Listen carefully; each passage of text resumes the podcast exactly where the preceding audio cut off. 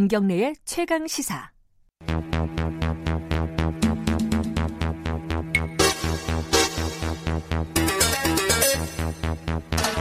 네, 김경래 최강시사 3부 시작하겠습니다. 굵직한 사건의 이면을 들여다보고 깊이 있게 파헤쳐보는 시간입니다. 추적 20분. 어, 오늘도 두 분 나와 계십니다. 먼저 박지훈 변호사님 안녕하세요. 네, 안녕하세요. 박지훈입니다. 그리고 한겨레신문 김한 기자님 안녕하세요. 네, 안녕하세요. 오늘은 어, 이게 라인업을 쭉 짜다 보니까 3부는 이, 다 엠번방 얘기를 하게 됐네요. 모든 방송 이거 하고 있습니다. 지금 예. 라디오 방송 다. 예. 엠번방의 뭐 이게 문제가 막 된다 이런 게 한 작년부터였죠. 이게 사실은 이제 어 며칠 전에 저널리즘 제2에 네. 어 나오셨죠 김한 네네, 기자가 맞습니다. 나온 이유가 한겨레 신문이 음. 이거를 특종 단독입니다. 어, 단독 기만 기사를 단독입니다. 어, 작년에 썼었고 어 그게 이제 김한 기자였고 김한 기자입니다. 예. 예. 그뭐 거기에 대한 얘기들이 요새 네. 인터넷이나 이런 데 많더라고요. 그래서 오늘은 박지훈 변호사님은 좀 조용히 네, 계시고 저는 뭐 아닙니다. 네. 아니 박지훈 변호사님 보조만 하겠습니다. 보조. 법적 법적인 문제도 네, 좀 네. 궁금한 게 많기 때문에 자 김한 기자 먼저 이거 네. 맨 처음에 취재 왜 시작한 거예요? 처음에 이제 제보를 받았어요. 그래서 예. 그 제보 내용이 뭐였냐면 예. 인천에 있는 고등학생이 한 9천 명 정도 가입돼 있는 아동 청소년 성착취물을 유통하는 방을 운영하고 있다 이런 내용. 텔레그램 방. 네, 텔레그램 예, 방을. 예. 그래서 저희가 이제 그것들을 확인해보고 나서 깜짝 놀랐어요. 그러니까 그 아.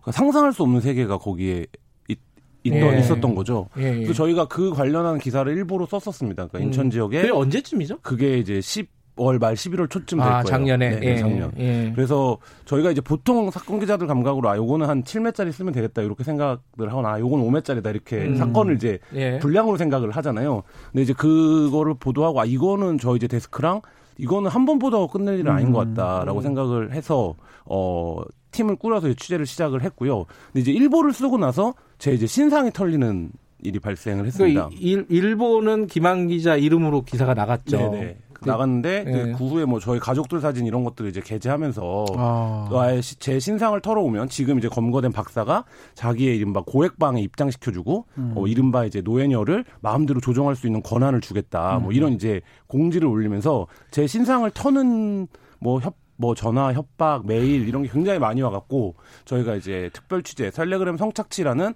한겨레 이제 탐사 연속 보도 를 했는데 음. 그때는 이제 저랑 후배 기자 같이 음흠. 어, 특별 취재팀으로 기사를 썼었습니다. 간이 크네 이 친구. 음. 그러니까 제가 받은 느낌은 어떤 거였냐면 이들이 어떤 공적 조직에 한 번도 그 접촉해 본 적이 없다. 그러니까 음. 예를 들면 우리가 일상적으로 뭐 힘센 사람들 기사도 쓰잖아요. 네. 그럼 대응하는 방식이라는 것들이 있는데 그렇죠. 그러니까 이들은 거의 그게 없고 규칙이 없이 행동한다는 느낌을 받았고 또 하나 강하게 받았던 거는 굉장히 어리다. 그러니까 이 음. 반응을 하는 감정적인 반응을 하는 방식이라든지 그다음에 그 기사를 쓴 어, 기자를 유의 대상으로 삼아서 희롱하는 방식 같은 게 음흠. 전형적으로 일베 같은 이제 사이트에서 극우 사우트. 예, 누군가를 이제 조리돌림하거나 음. 뭐 이런 방식이었거든요. 그래서 저 그때 협박을 받으면서 약간 그런 느낌들을 받았습니다. 그게 이제 뭐 그 얘기를 많이 하더라고요. 그 김한 기자의 가족 사진이 이제 그 텔레그램 방에 네. 올라 왔던 거를 가지고 이게 도대체 말이 되는 행동이냐 이런 네. 분노하시는 분들이 많던데 음.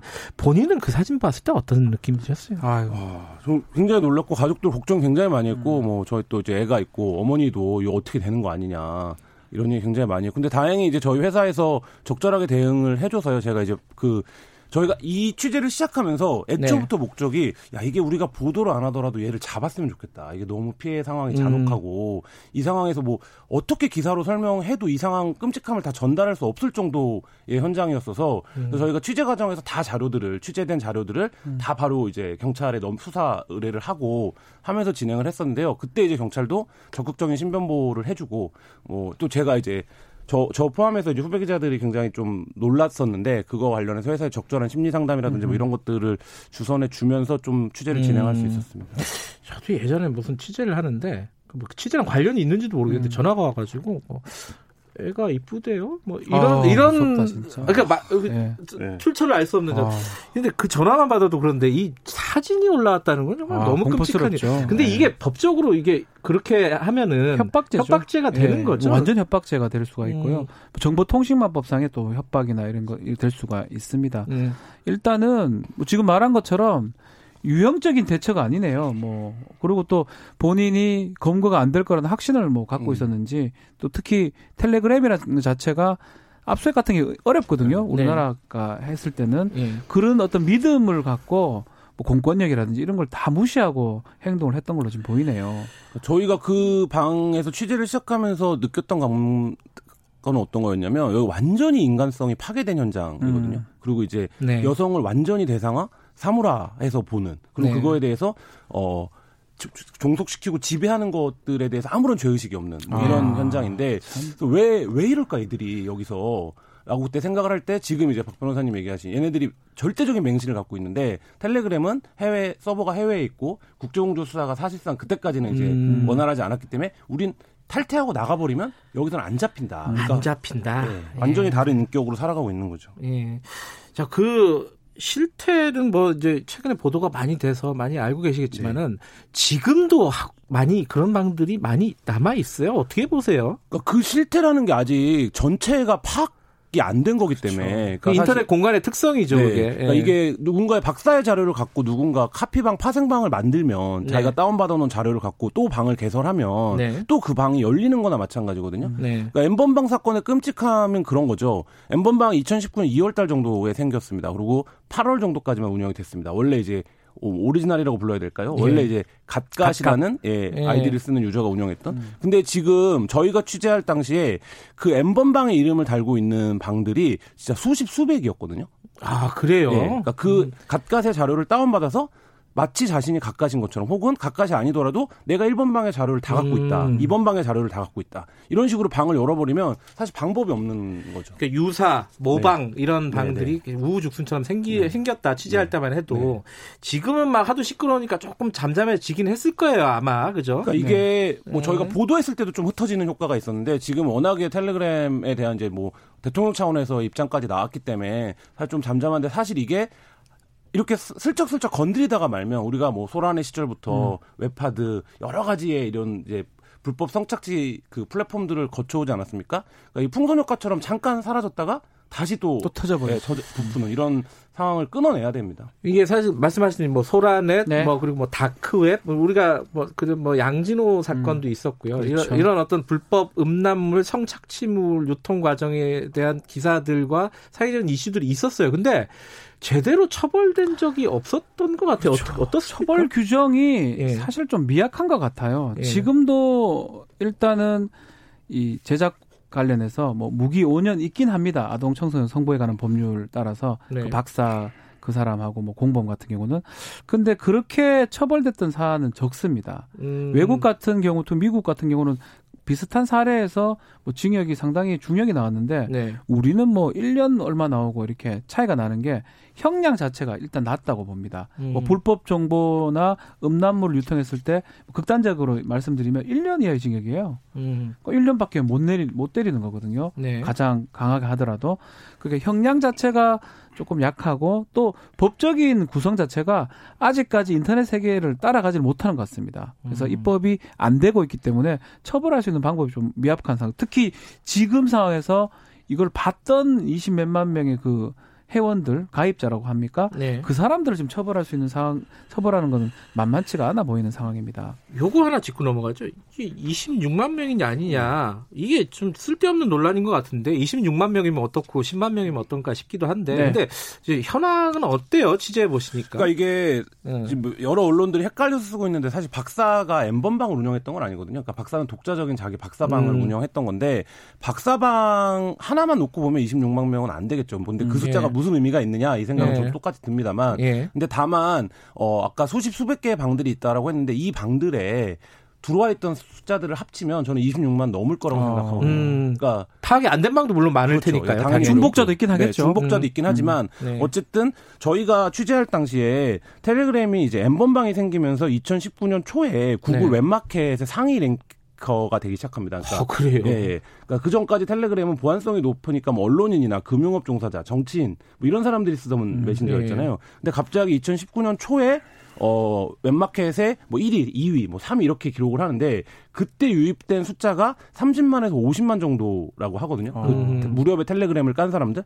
그리고 최근에 이제 박사가 잡히고 난 이후에 갑자기 내 텔레그램 친구에서 누군가가 탈퇴했다. 이런 게시글들이 SNS에 엄청 많이 올라오고 있는데 그러면 이제 그때 야. 가입된 숫자가 예. 한 30에서 50만 정도라고 하니까 그러면 사실 뭐 26만이라는 숫자를 갖고 논쟁하는 것 자체가 음흠. 저는 음. 의미는 크게 없지만 어쨌든 어, 확인되지 않은 숫자도 상당히 있다. 음.